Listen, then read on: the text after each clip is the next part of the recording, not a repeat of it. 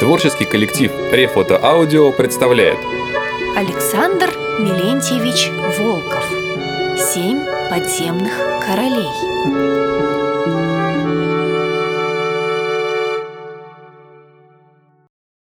Беспокойные сутки. Шел 189 год подземной эры, считавшийся с того времени, когда мятежный принц Бафара и его сторонники были сосланы в пещеру. Несколько, несколько поколений подземных жителей сменилось с тех пор, и люди приспособились жить в пещере с ее вечным полумраком, напоминавшим земные сумерки. Их кожа стала бледной, они сделались более стройными и тонкими – Большие глаза привыкли хорошо видеть при слабом рассеянном свете золотистых облаков, клубившихся под высоким каменным сводом. И уже совсем они не могли переносить дневное освещение верхнего мира. Кончался срок правления короля Пальмеи II, и надо было передать власть Пампура III. Но Пампура III был еще младенцем – и за него правила мать, вдовствующая королева Стафида.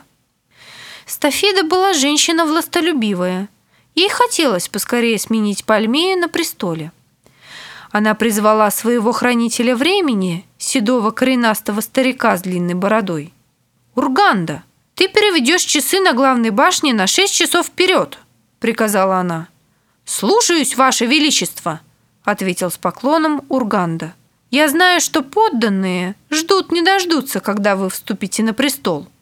Ладно, иди да не болтай, оборвала его Стафида. Не в первый раз, ухмыльнулся Урганда. Он выполнил приказ королевы. Но хранитель времени короля Пальмеи, молодой Туреппа, получил от своего повелителя распоряжение отвести часы на 12 часов назад. Пальмея хотел продлить свое властвование – в городе Семи Владык и по всей стране началась неразбериха.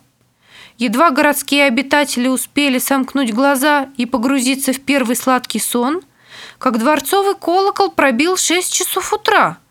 Сигнал к подъему. Заспанные, ничего не понимающие люди нехотя вылезли из постелей, собираясь подниматься на работу. «Сосед! А, сосед!» — кричал разбуженный портной сапожнику. «В чем дело? Почему звон в такой неурочный час?» «Кто их разберет?» – отвечал сосед. «Короли лучше знают время.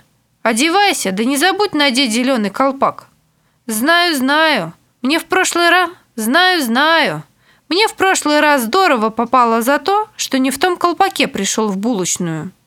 Сутки под стражей просидел». Те, кто вышел на площадь, услышали сверху страшный шум и вопли – это дрались на часовой башне Урганда и Туреппа. Туреппа старался вытолкнуть Урганда, чтобы отбить свой счет времени. Но старик оказался сильнее и сбросил противника с лестницы. Туреппа полежал на нижней площадке несколько минут, встал и снова полез наверх. И опять скинул его Урганда. Туреппа не угомонился – во время третьей схватки он изловчился схватить противника в свои объятия, и они свалились с лестницы вместе.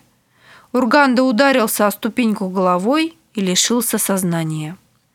Туреппа немедленно перевел часы назад и дал сигнал отбоя. Глашатые побежали по городу, приказывая жителям ложиться спать а желтые воины оседлали драконов и отправились по деревням и поселкам объявлять людям, что зеленые колпаки разбудили их раньше времени. Тотчас на смену зеленым явились желтые колпаки. Победивший Туреппа пошел спать, не заботясь о лежавшем в обмороке Урганда.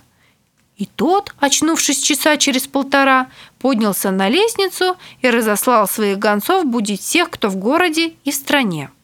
За эти сутки обитатели пещеры вставались и ложились семь раз, пока упорный Туреппа не уступил сопернику.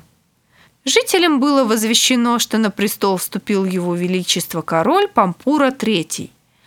Люди не мешкая сменили желтые колпаки на зеленые в последний раз за эти сутки. thank you